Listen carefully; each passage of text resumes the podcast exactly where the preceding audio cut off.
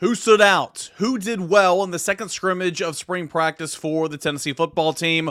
We'll break it all down. Talk a whole lot of football here today on Locked On Vols. You are Locked On Vols, your daily podcast on the Tennessee Volunteers. Part of the Locked On Podcast Network, your team every day.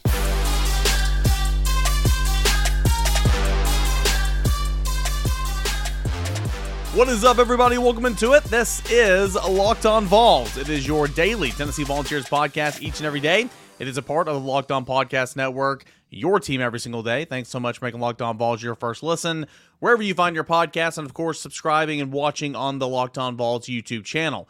A whole lot to get into today. We're going to recap everything that I heard and everything that Josh Heupel kind of said following scrimmage number two of spring football practice. That's coming up here in segment one a guy that's continuing to have his name, you know, being mentioned by coaches, by players, is local talent running back DeSean Bishop. Who is DeSean Bishop? And what do we forecast his role being for this team? A little bit more on the local talent tailback from Karns High School, DeSean Bishop, in segment number two. And then in segment number three, Mel Kiper had some interesting comments on Hendon Hooker, just so desperate, desperate to disagree with uh, Todd McShay And so we're, we're going to bring those comments and, and uh, discuss that a little bit here in segment, segment number three on uh, Mel Kiper on Hendon Hooker. So that's your Friday show, and uh, let's buckle up and get down into it. Uh, Tennessee took part in scrimmage number two of fall camp Thursday morning. That was inside Neyland Stadium, and it was the offense that won, or excuse me, it was the defense that won scrimmage number one, and and that's that's kind of predictable, right? Um, got some guys missing on the offensive line. Defense usually ahead of the offense at this point in time.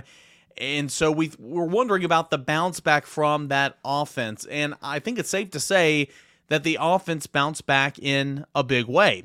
Um, first comments coming out of Josh Heupel's mouth when he said, you know, when, when the question was asked, hey, what are your thoughts on Tennessee's scrimmage overall today? He said, I thought the running backs as a group did some really positive things. Dylan Sampson made some people miss, did a, did a great job uh, pressing double teams. Cam Seldon did a really nice job running the football. Good job taking care of it. DeSean Bishop. There were a lot of really good things from the running back group in particular. So the first thing out of his mouth was running backs, and that leads you to believe that the offense had a pretty decent day. Uh, in, in conversating with some people and talking with some people and doing some digging, um, and of course, you guys might have even seen it, uh, the, the play I'm about to talk about on the uh, on the Vol Football Instagram story uh, from Thursday. Uh, Dylan Sampson had a long touchdown run. It was about 60 yards. Dylan Sampson is having a really, really nice spring for Tennessee, and that's it's good to see. You also might have saw in that same story on Instagram, DeSean Bishop found the end zone. So he was mentioned by Josh Heupel as a guy that stood out. He scored a touchdown. It looked like a a short one, but uh, somebody told me that he had a really, really good day. More on DeSean Bishop coming up in segment number two.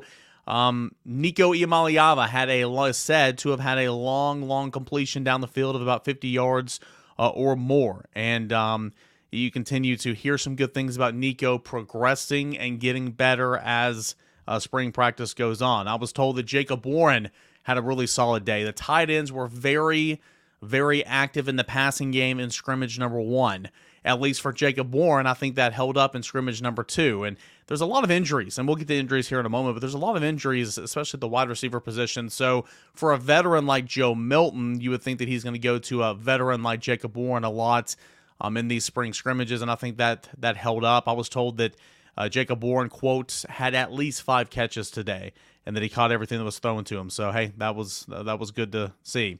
Uh, again, no turnovers from the quarterbacks today. No interceptions thrown. Uh, I was told that Nico did fumble, but he recovered his own fumble, and so of course that's not a turnover. And again, even if it was, you know, now's the time to do it here in spring, get some growing pains a little bit. Uh, defensively, it was characterized to me as it wasn't a horrible day, but uh, again, there was there was a lot of uh, newbies out there, and they were mixing and matching some groups and all that.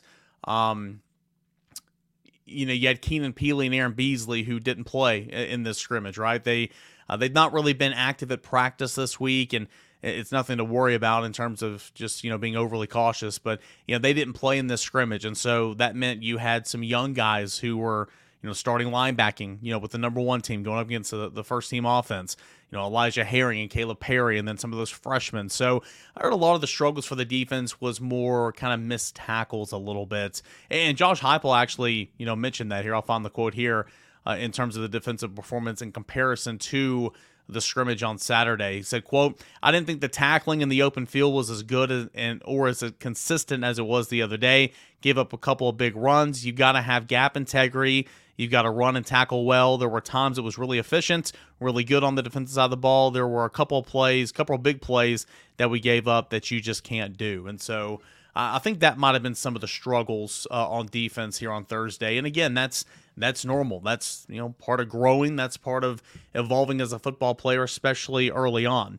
So I mentioned there was a lot of guys who didn't play in this scrimmage. You know, Keenan Pili was not playing. Caleb Beasley was not playing. Jaylen Wright didn't play. Cooper Mays didn't play. Um, although again, he's been out for like the last week. But you know, if this was a game, he could go.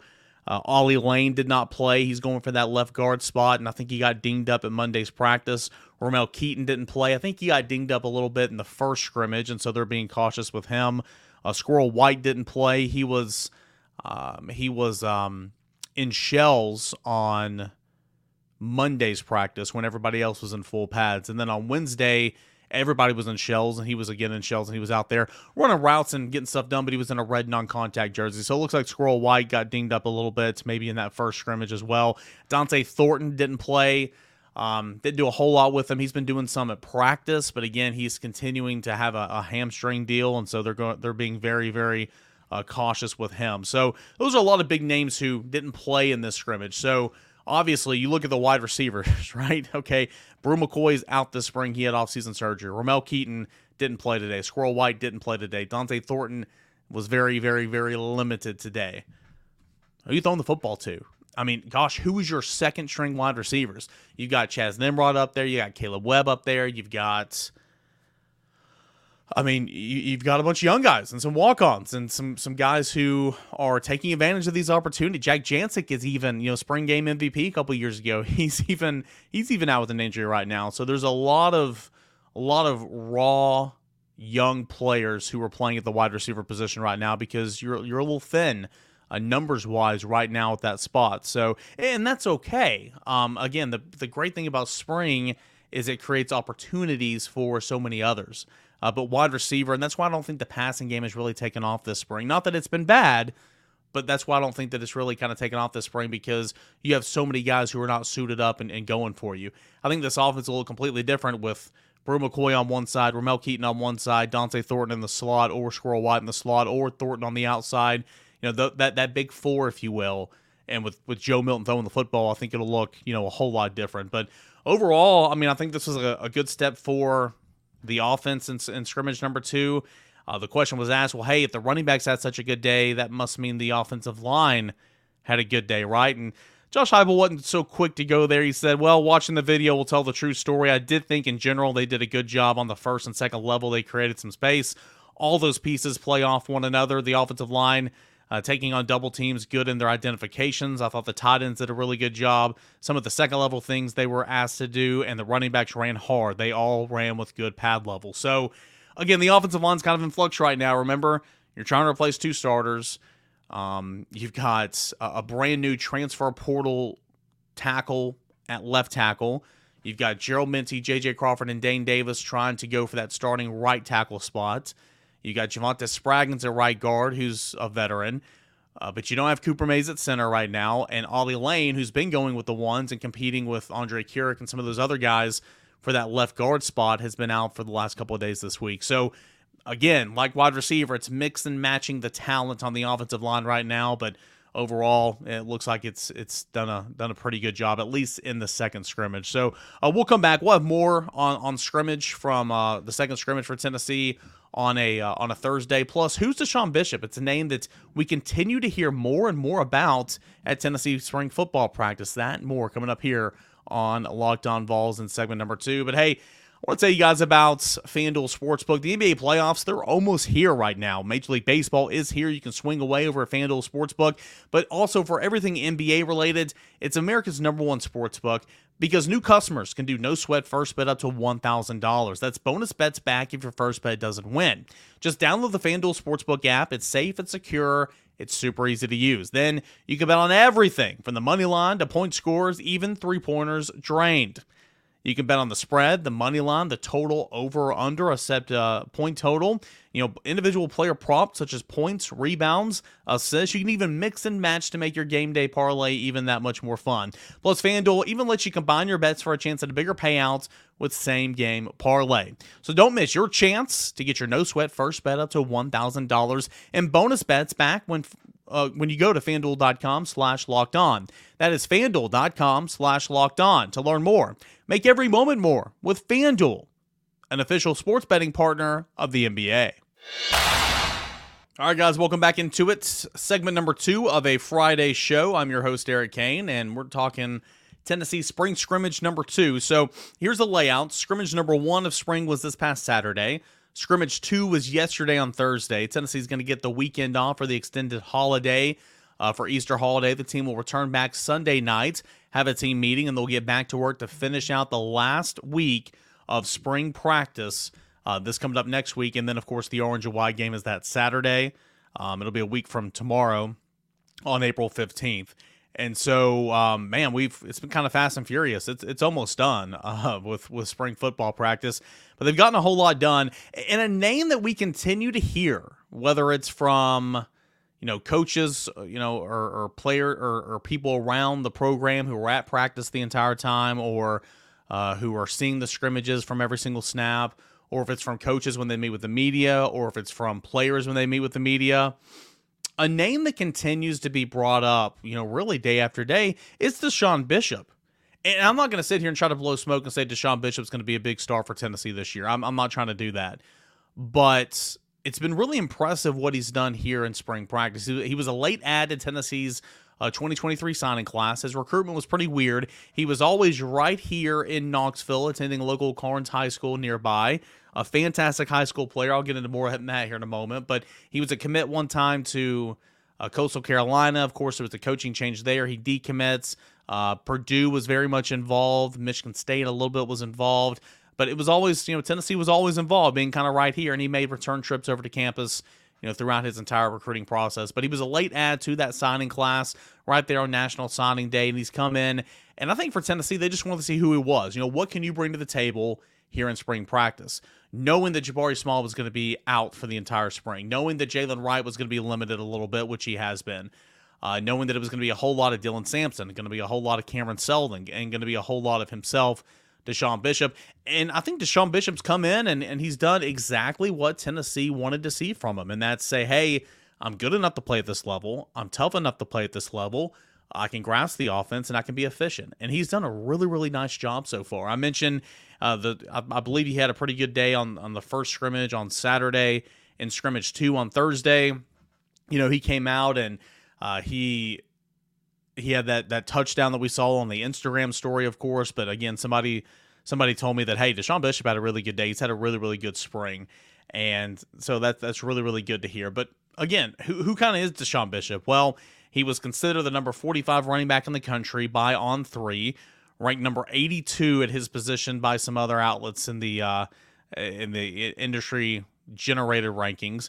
But in high school, in four years at Karns High School, racked up 8,347 rushing yards, 102 rushing touchdowns over the course again of four years.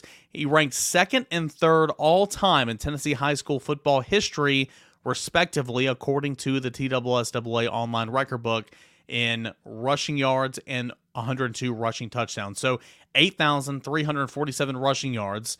That is third all time in TSSAA history. 102 rushing touchdowns in, in his career is second all time in TSSAA history. That is pretty good. Back to back Tennessee Titans 5A Mr. Football Award winner, which is what an honor, right? Amari Thomas has won that. Trey Smith won that. Um, there, there's a lot of greats, you know, high school football players who I believe Todd Kelly Jr. at the time when he was a high school prep athlete won that. It's a really big honor if you're a high school player in the state of Tennessee. So we won that back to back times in 5A in Tennessee, which is right under 6A, which is the highest. Um, after compiling more than 6,000 all purpose yards between his junior and senior seasons. Goodness gracious. In those two years, he had over 6,000 all purpose yards. He amassed 2,413 rushing yards on 317 attempts and 30 touchdowns his senior year. Um, he was in the rivalry showcase. I'm looking at his bio right now at Tennessee, but he was in the the, the rivalry showcase in Knoxville, the East versus uh, East Tennessee versus Knoxville All Star game. I'm a part of that with uh, Pac-Man Productions and Rivalry Thursday. That was a whole lot of fun. He did he did play in that game, but his junior year was really impressive. Okay, he exploded as a junior. 441 carries, 3,179 rushing yards, and 34 touchdowns. So as a senior, he rushed for almost a thousand yards less, but it was on well over a hundred less carries. So they took a little bit off him as a senior because they ran the absolute tire off the wagon as a junior. 3,179 rushing yards, 34 touchdowns, finishing just less than 200 yards shy of the state record and second in state history for rushing yards in a season. Again, we go when we look at all these players who were playing for Tennessee, they were probably really, really good high school athletes. But I think this is kind of unique because, again, this is a guy right here from Knoxville, Tennessee. He collected TSSAA and Tennessee FCA 5 All State 5 5A All State honors as a sophomore. He ran for over 1,800 yards on th- almost 300 carries, 22 touchdowns. And so, you know, up and down the board, he's been super, super solid throughout his high school career. I remember the first time I met DeSean, I was doing a rivalry Thursday game, and we were at Campbell County. It was Karns at Campbell County, and this was DeSean's so- sophomore season. And I did the interview with him uh, before kickoff and he was just a young pup, right? And that was kind of my first uh, that was my first interaction with him. And then I saw him play that night, and I'm like, oh man, he's ran for. By the way, I think like four passes total were thrown in that game. Uh, he ran for like 250 yards and six touchdowns on like 40 attempts. He played a little quarterback in the you know in the uh, uh the direct snap wildcat situation. Um, that was kind of my opening act to DeSean Bishop, and of course I've been a big fan of his watching him, you know, throughout his next two years of high school. And, you know, we had Karns games a lot because of DeSean Bishop. And so got to see him a lot of the time. So, you know, when he he was a late add to Tennessee, committed to Tennessee's on National Signing Day in December of 2022. Uh, he had 17 other Division One offers, including three Power Five programs, and I think Brad Taylor at Karns did a really, really nice job with him. So that's a little bit of who DeSean Bishop is. So the question was asked to Josh Heupel after Thursday's scrimmage. You know, we've been we've been hearing the name DeSean Bishop. Are you surprised with the Tennessee freshman right now with his good start to spring practice. Josh Heupel says, No, we thought he was a really good player coming in. I say that. He's handled the transitioning into college football extremely well, but we thought he was extremely athletic, had great vision, pace as a running back coming out of high school. He's done a really good job of handling communication systems and not being too big for him since day one. I'm really proud of what he's done. End quote some high praise there from Josh Heupel on DeSean Bishop. So let's go back to kind of how I started this segment. Do I think DeSean Bishop will be a star for Tennessee at running back in 2023? I do not.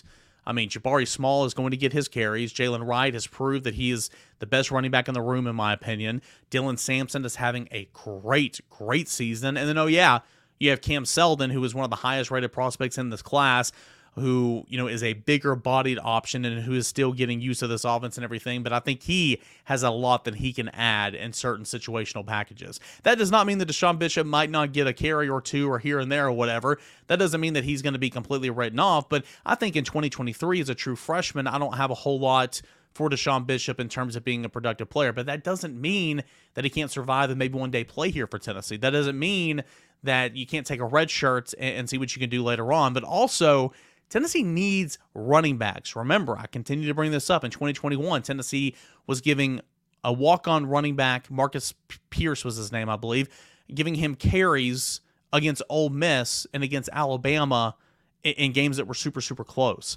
because Tennessee just had thin running backs and, and you know, had, um, had some injuries to deal with. You need multiple running backs. You need multiple tight ends. You need multiple quarterbacks. You need multiple at all these positions. And I just think that DeSean Bishop's spring here at Tennessee has been really, really good. It makes Tennessee feel really good about the depth and the quality of depth that you have at the running back position. So good job on DeSean Bishop. He has come in here and he is, um, you know, arguably he might be one of the most impressive guys Tennessee's had this spring. And typically that always goes to a younger guy because it's a guy like DeSean Bishop who you've never heard of, who has stepped up and done a lot of big things that might be on the radar going into fall camp. So that's a little bit of who DeSean Bishop is, local talent from Karns High School. Is having a really, really good spring practice for Tennessee, and uh, good for him, man. That's awesome. We'll see if it keeps up. Can't wait to see what he does in the orange and white game. Hey, let's conclude this show. Let's get back towards the NFL draft process. Hendon Hooker continuing to shoot up boards. In fact, he was mocked as a first rounder by Todd McShay last or earlier this week. What about Mel Kiper Jr.? What does he have to say about Tennessee's quarterbacks? We'll discuss that coming up next, right here on Locked On Vols. All right, guys, let's conclude this Friday edition of Locked On Vols, talking a little Hendon Hooker and Mel Kiper Jr. I'm Eric Kane, your host here at Locked On Vols. You can always find me on Twitter at underscore Kaner and at Locked On Vols. As always, thanks so much for making it your first listen and subscribing to the Locked On Vols YouTube channel. So Todd McShay earlier this week mocked Hendon Hooker, what was it, 23rd to the Minnesota Vikings as a first round pick. Todd McShay likes Hendon Hooker. He likes Hendon Hooker a whole lot more, and he's sliding on Will Levis a little bit. Uh, of course, CJ Stroud's kind of the unan not unanimous, but uh, pretty much every mark you see is CJ Stroud going number one overall now because I think he has the the less of any red flags, right? Maybe the most well-rounded quarterback that you feel safe about taking number one overall. Bryce Young is up there at number two. Of course, he's got the um, you know the small in stature, you know concerns. But hey, look at Kyler Murray; he just got paid, right?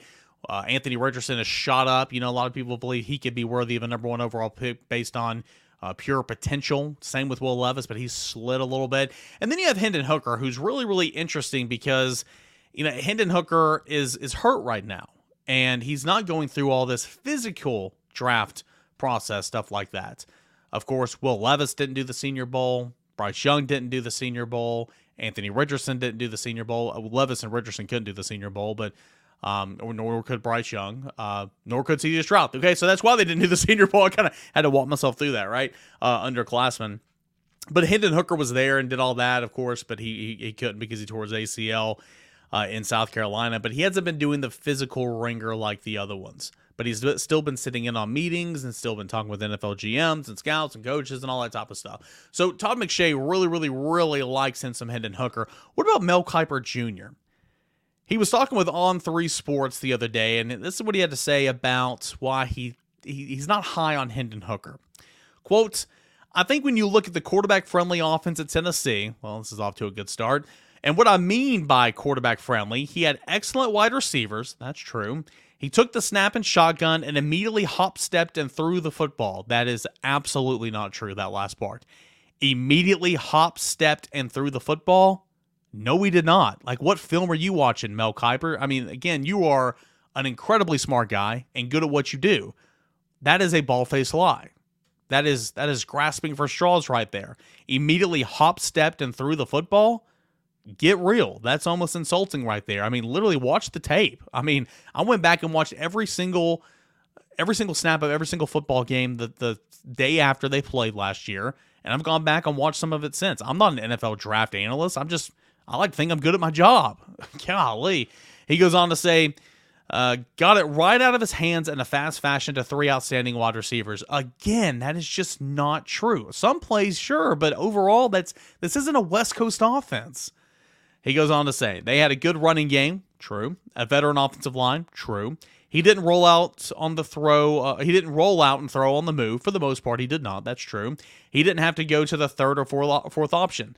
A lot of the times he didn't, but he has he's shown the ability to do that. That's that's one of the biggest knocks on it. And Hendon Hooker kind of said at the NFL Combine. Now, I'm I'm reading this quote and kind of giving my analysis while we go at it. I hope you guys have noticed that and hope you don't mind. Um, Hooker even said at the NFL Combine, he's like, hell, like I can't help it if my first option's open. I can't help it if my second option's open. I'm going to throw it to him because I want to go and, and score points and, and win football games. I mean, you know, and, and sure, some of that is scheme, but also we're going back to the Jalin Hyatt conversation. You have to win one on one matchups to be that open. And Jalin Hyatt won one on one matchups.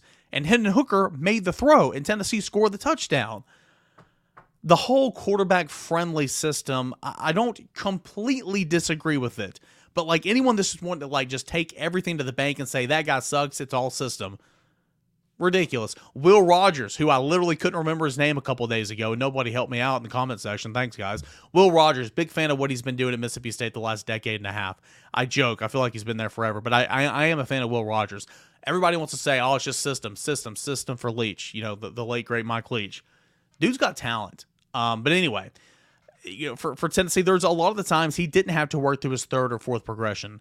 But there are times where he did, and you can see it in the Florida game. You can see it at times in the Alabama game. Not a lot in the Alabama game because a lot of times Jalin Hyatt just owned that game, and that was his first read. You can see it in the Pittsburgh game. I mean, go back. I can think of many, many times where he sat there, look, look, scan, scan, then through to the other side. All right, we go on. When he was pressed some, his accuracy diminished a bit. I remember Georgia. Okay, I'll give you that. Off the ACL, he's 25 years of age. He'll be 26 in January.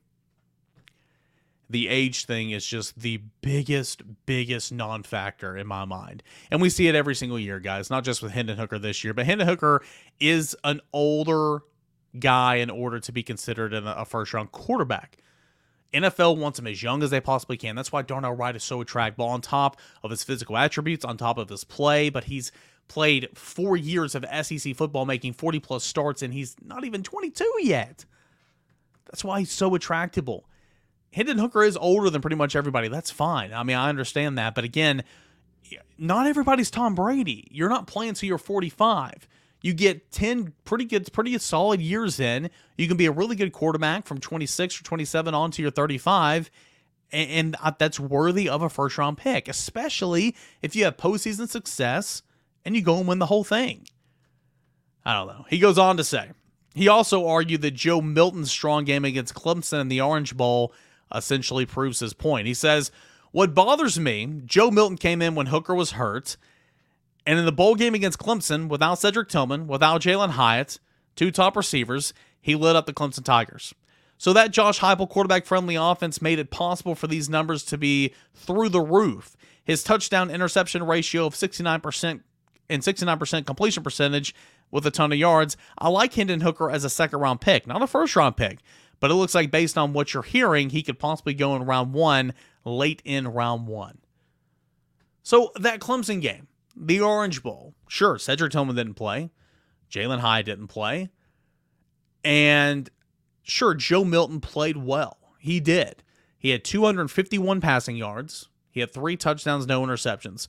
Uh, the o- only one of his touchdowns was airing it out, winning a one-on-one matchup down the sideline, and that was Ramel Keaton. I believe it was like 45 yards or whatever. His other two were on skinny posts or slants. excuse me, into the end zone where he made a strong blank throw. He really did. Um, I, nothing about the Clemson game in terms of the passing game reminded me about the Alabama game or about the Florida game at times or about the Kentucky games at times or about the LSU games at times. I think it was a little bit different because it was a different guy throwing the throwing the football. So I just I I, I disagree with a lot of this, and I mean Mel Kiper, he he brings up some solid points. I'm, I'm not arguing. Hendon Hooker did not throw on the run and off lie. He did not roll out. He did not bootleg out a lot of those NFL concepts. I understand that. At times, he did not go to his third or fourth option because so many of the times you had a Biletnikoff award winning wide receiver that was winning his one on one matchup. Especially, hey, if it's a linebacker out there covering him in the slot. I mean, who are you going to take? An outside linebacker or Jalin Hyatt? He's going to run right by him, throwing the football. You go score. Oh my goodness, Kentucky. Oh my goodness. Uh, even Alabama did that to Jalin High. Like, what are you doing? So uh, there are some good points in here. I'm not discrediting everything, but a lot of it, I just, uh, again, the hop, step, and through immediately gets the ball in his hands and gets it out. That is incorrect. Do your job, Mel Kiper. You're good at what you do. Don't be lazy. Go watch the tape. He hasn't been high on Hendon Hooker as a first rounder the entire draft process. So maybe he hasn't devoted enough time to Hendon Hooker as where he's been doing it with Richardson and Levis and Stroud and and uh, and Young, and, and that may be fair. But if we're to talk Hendon Hooker, let's at least be accurate about it. So those are my thoughts on what Mel Kiper has been talking about with Hendon Hooker. Um, do I think Hendon Hooker will go to the NFL and be an All Pro and, and lead multiple Super Bowls? I don't know. We'll see. Um, Probably not because not many guys are like that, right? Not many guys are Hall of Fame quarterbacks. Does it mean he can go on some deep playoff runs and go win a Super Bowl? Maybe he's smart. He's got the attributes, and I think he's got the leadership and charisma. So we will see. He's not going to be injured forever. That's what Matt Hayes Saturday Down South wrote. I couldn't agree more. He's not going to be injured forever, folks. So those are kind of my thoughts on what Mel Kiper said. Uh, it's been a good week. Been a really good week of the show here on Locked On Vols. Appreciate you guys for tuning in as always. We'll come back on Monday after the Easter holiday and we'll get you set for the final week of spring practice. What have we learned so far from spring practice uh, here and uh, here for Josh Heupel in Knoxville with one week to go? We'll lead off the show Monday with that and a whole lot more. Please subscribe to Locked On Vols YouTube channel if you haven't already. That will really, really help me out an awful lot. Stay safe this weekend, guys. Enjoy it. We'll try again on Monday. This is Locked On Vols.